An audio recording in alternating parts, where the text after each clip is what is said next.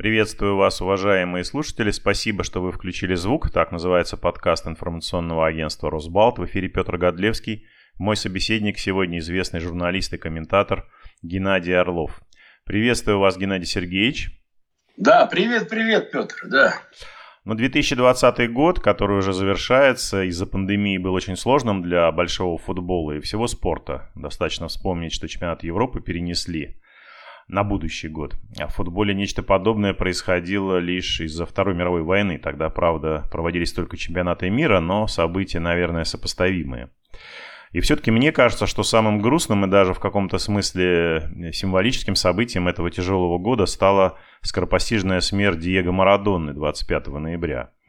Вы, Геннадий Сергеевич, наверняка неоднократно комментировали матчи с его участием, присутствуя на стадионе. А удавалось ли вам когда-нибудь общаться с ним вне поля? Да, были такие встречи, но они все-таки носили характер такой пресс-конференции.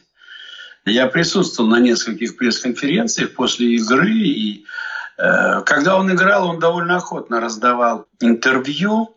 А вот когда после 94 года, когда его дисквалифицировали, то уже он, журналисты, это были его враги, потому что они все писали о его всевозможных проделках, проказах. И, конечно, он реагировал очень зло на это дело. Я его последний раз видел в Кремле в 18 году. Э, в 17 году. Это э, жеребьевка 1 декабря была в Москве, чемпионата мира, финальной части. И Пеле привезли. Пеле был на коляске уже, у него ноги больны. Они там встречались с нашим президентом. Это было все во время этого ритуала жеребьевки. Ну, до и после. Потом был банкет. И я подошел с одним парнем, другом моим, ну, знакомым хорошим, он испаноговорящий. И мы и хотели с ним поговорить. И мы подошли к нему, я посмотрел в его глаза, и глаза у него, конечно, были не располагающие к разговору. Какое-то состояние, не знаю, мне трудно судить. То ли он под воздействием лекарств или еще чего-то. Мы начали говорить, но он не реагировал, он не слышал.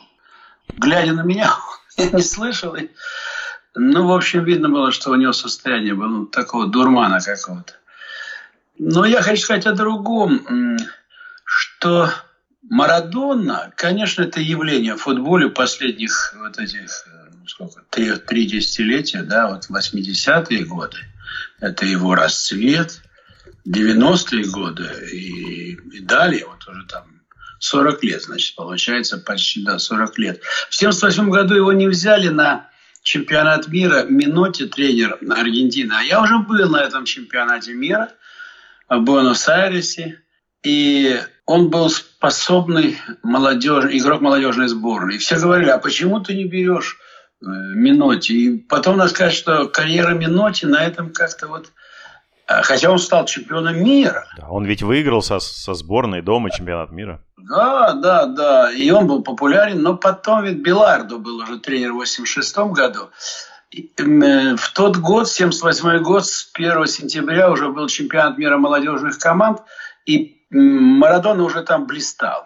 И он э, был лидер, и они выиграли первое место. И как-то о Марадоне стали больше писать и говорить, чем о Миноте. Ну, Миноти красавец такая, у него внешность киноартиста. Но он выиграл чемпионат. И он сказал, ну, мы же без него выиграли. Тогда были герои. Луки был такой центральный нападающий. Кемпес.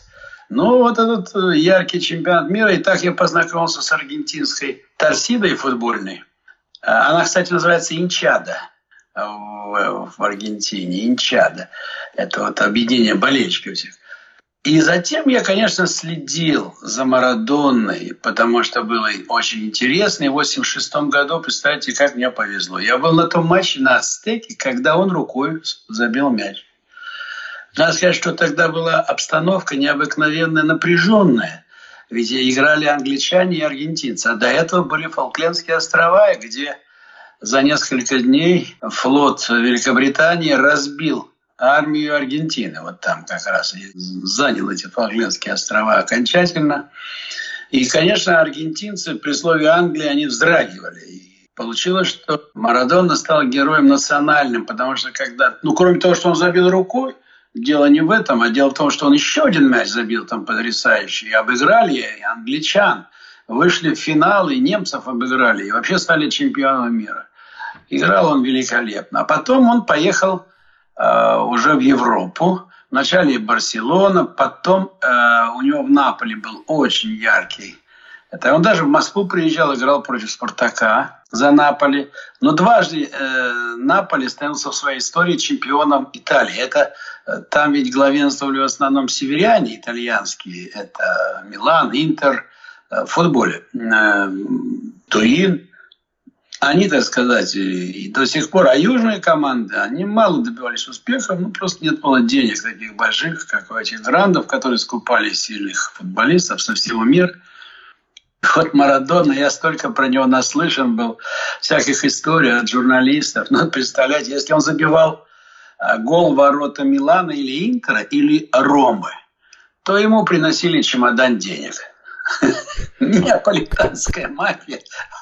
Они сами лично его благодарили. И и вот эти деньги, они, мне кажется, его увели несколько в сторону, потому что появился у него и кокаин, и все прочее, гулянки. То есть и он еще держался до 90-го года, э, после 86-го, Э, и когда в 90-м э, году был чемпионат мира, он ведь тоже еще вытащил сборную. Он один лидер был в команде. Он тащил за собой. Остальные футболисты, ну, явно не соответствовали вот его футбольному интеллекту. Но он так здорово все делал. Был Канидзе очень хороший тоже нападающий. И второе место. В финале они играли с э, ФРГ.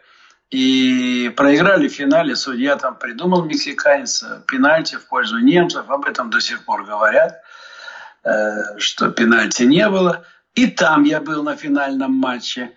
То есть я его видел в игре. И самое интересное, я видел его в последнем матче, комментировал даже. Это 94 год чемпионат мира в Бостоне, в группе.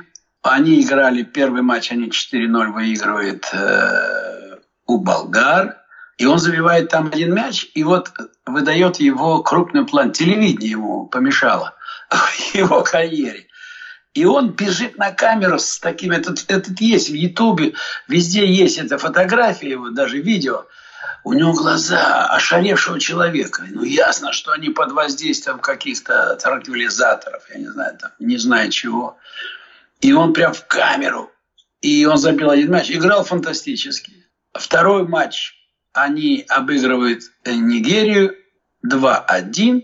И после матча берется проба, и Блаттер, тогда был генеральный директор, дает пресс-конференцию. Это чемпионат мира США и говорит, что такой коктейль в крови у Марадоны, что мы его снимаем с соревнований. Конечно, это было... Мы все, видите, комментаторы, футбольные болельщики, мы же наслаждались, как он играл.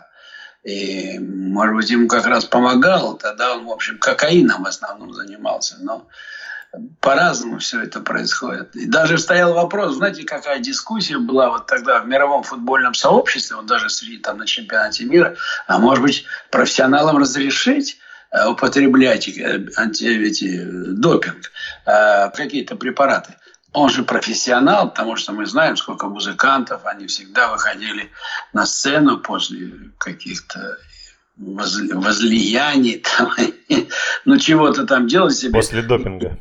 Да, ну вот выходили и пели там, и, и танцевали, и все это знали. А почему футболистам не разрешить? Вот такая дискуссия была большая. Но, э, конечно, в целях медицины, в целях пропаганды, что спорт должен быть чистым, здоровым. Ну, конечно, конечно, все это отвергалось. Но была такая любовь к Марадоне. И потом последний раз я вот еще про чемпионат мира, это уже в Германии, 2006 год, когда немцы принимали чемпионат мира, да, и я иду на матч в Лейпциге, на стадион. Но всегда э, возле стадионов нет возможности поставить там машину, да. И где-то ставишь машину, ну, я с коллегами, естественно. И мы идем, и пивной двор такие в Германии есть, ну, там, где пьют пиво, там, и перед матчем, естественно, сидят аргентинские болельщики. Ну, их много, там, их человек, может быть, 200, потому что большая территория, кружки пива, хороший бизнес у немцев. И огромный баннер. Э, и на этом баннере нарисован, значит, под небесами э, ангел – это Пеле, который летит с крыльями ангельскими. А сидит вот так, как, э, как Зевс, да, сверху. И надпись, значит, что вот Пеле – ангел, а Марадона – это бог. То есть аргентинцы, они всегда говорили, что э, Марадона затмил Пеле. Но на самом деле не так. Я так я видел, как и Пеле играл, потому что я уже начинал сам играть. И в Москве я был на матче, когда Пеле играл. Как футболист мы сидели все, смотрели. Но Пеле все-таки был футболист. Потом у Пеле не было вот этого скандальной, скандальной славы. Ведь Марадона все называли «дьяволо», то есть «дьявол». Потому что он, во-первых, он в игре в футболе, вот это тоже об этом надо говорить. Ну, сейчас, вспоминая, что остается в сухом остатке, вот что он достиг в футболе? Во-первых, он, конечно, индивидуальный мастер большой. Потому он невысокий, у него рост 170 сантиметров, но он такой крепыш – Э, и научился защищать себя как нападающий. Большая проблема всегда в футболе была вот техничный нападающий. Вот, например, был Толи Бышевец был замечательный у нас э, форвард киевского «Динамо», сборной Советского Союза. Его забили, он же рано из-за травм закончил. Потом того же Пеле в 96 году просто на чемпионате мира э, его сразу выбили, его унесли. В каком, в каком году? 66 А, в 66-м. В 66-м. Э, Пеле. Э, просто потому что они были, потому что их очень сильно атаковали. Ну что могли сделать защитники, чтобы остановить такого форварда техничного? Сбить его. Ну, с первой минуты они начинали бить его. И тут вопрос судьи, как он к этому относится.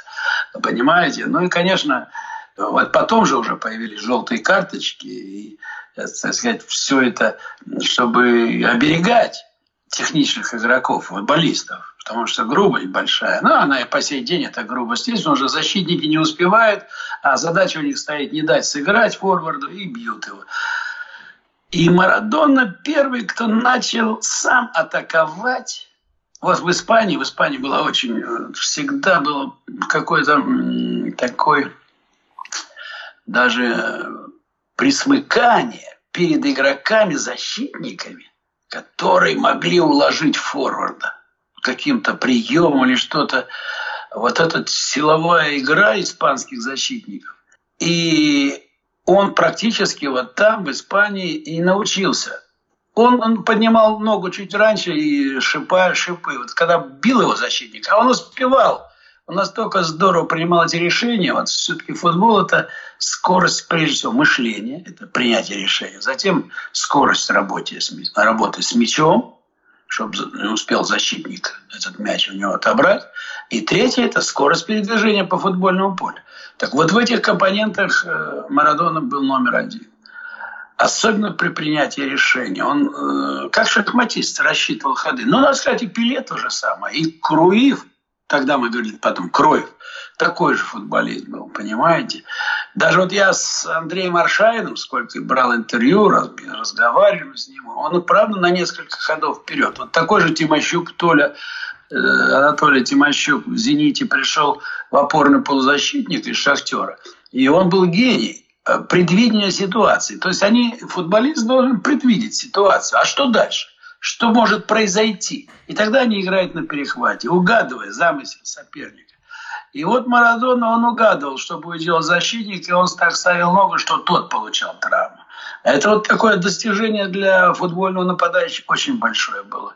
Ну и потом его же рука, вот эта божья рука, кстати, очень любопытный момент. Когда на Ацтеке он забил, на стадионе люди очень многие не поняли. Ну, это моментально, там же нет повторов э, телевидения. Более того, телевидение так неудачно и быстро сняло, что тогда еще не разжевывали вот так э, моменты. И полтора дня, вот один день, потом целый следующий день все спорили, была рука, не была рука.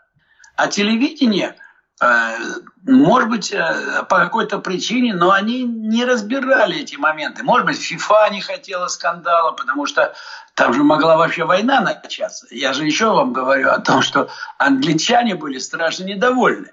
А англичане и аргентинцы, и эти вообще болельщики были из Англии, там, э, в Мексике на чемпионате мира. Там вообще у них могла начаться война. И, в общем, только спустя полтора дня вдруг утром в газете большая фотография. Но потом выяснилось, что этот фотокорреспондент, он снимал за ворот, он очень четко снял, прям рука и мяч. И она крупным планом, и тогда уже к вечеру, на следующий день, уже где-то при журналистам сказал Марадона, но это же Божья рука, вот оттуда пошло, вот это, это Божья рука, типа мне Бог помог. Но так как он забил же еще там, и они крупно выиграли, как-то все снивелировалось. Но мы потом стали жертвами сборной Советского Союза. И я был на матче вот э, в Неаполе, играла сборная СССР. Я уже был, я, первый мой чемпионат мира, который я начал комментировать от гостей радио. И Перетурин Володя, он э, был комментатор прямой, а я брал флеш-интервью у э, Юрия Андреевича Морозова. Тогда была такая схема в трансляции, что сразу после матча выступает кто-то от команды. И очень хорошо выступал э, Юрий Андреевич Морозов, хорошо говорил, даже если мы проиграли тогда э, аргентинцам, но он выбил мяч рукой, и сейчас это показывают по телевидению. Э, судья Фредриксон, швед, фамилию запомнил я очень хорошо его, он ну, метрах в пяти стоял, э, розыгрыш углового с фланга, и мяч летел в ближний угол. И Марадона рукой выбивает. Это можно посмотреть. Сегодня... Это чемпионат мира 90-го года, да? 90-го года. Мы в группе вместе с Аргентиной, Румынией и Камеруном. И мы румынам проиграли, и Аргентине, и обыграли 4-0 Камерун, который тренировал Валерий Непомнящий. Э, и Камерун дальше пошел. Он дошел до четвертьфинала даже из нашей группы. Там так получилось, что и обе команды, им надо было сыграть ничью, они обе сыграли в ничью и Аргентина, и Румыния, они тоже дальше пошли, а мы вылетели. В общем, такая история, что вот он и великий футболист, но в то же время, видите, он позволял себе какой-то фейерплей. Он не замечал этой ситуации. Но все-таки я сам футболист, и все-таки это плохо. Нельзя рукой, рукой забивать. А если даже и забил случайно, признайся в этом. Вот так нас воспитывали тренеры, и я так и думаю, так должно быть всегда. Ну вот такой длинный мой монолог. Петр Глебович, не знаю, как вы все это легло вам на душу. Если хотите еще что спросить, пожалуйста. Ну, безусловно, на душу это мне легло, потому что вы рассказываете, и у меня в, думаю, не только у меня, у слушателей тоже, интересующихся футболом, всплывают эти картинки, глаза Марадонны на камеру, рука Бога, его проход. 22 июня 86 года через полполя, через английскую защиту. Вот вы говорите про то, что защитники срубали тогда часто нападающих, и, по-моему, Марадонна потом все-таки э, в духе фэрплей сказал какие-то слова о том, что спасибо защитникам, никто меня не снес тогда, не срубил, пока я шел к воротам, что и вот этот гол 20, 20 века, это в том числе и заслуга благородства английских э, футболистов, так что... Ну да, они и правда, они могли его раньше еще в центре поля зацепить. Да. Но английский футбол, он отличался раньше. Сейчас он уже не такой. Потому что там много иностранцев играет. Но что касается самих англичан, они все-таки джентльмены, джентльмены были на футбольном поле. Они играли только в мяч. В ногу они не играли. Так, это молодец Марадона, что он подчеркнул эту историю. Да. Ну что ж, огромное спасибо, Геннадий Сергеевич. Всегда интересно послушать э, мнение не просто специалиста, но и очевидца, участника, можно сказать, э, в определенном смысле событий. Огромное спасибо вам. Напоминаю нашим слушателям, что в подкасте «Включите звук» принимал участие известный журналист, телекомментатор Геннадий Сергеевич Орлов. Спасибо большое, Геннадий Сергеевич. Да, до свидания. Да, всего вам доброго. До свидания. До свидания. Вы слушали подкаст информационного агентства «Росбалт». Включите звук. Спасибо, что вы сделали это. Напоминаю, на сайте Росбалта круглосуточно доступны новости, комментарии, аналитика, видеорепортажи, обзоры социальных сетей и наши подкасты. Всего доброго и не забывайте включать звук.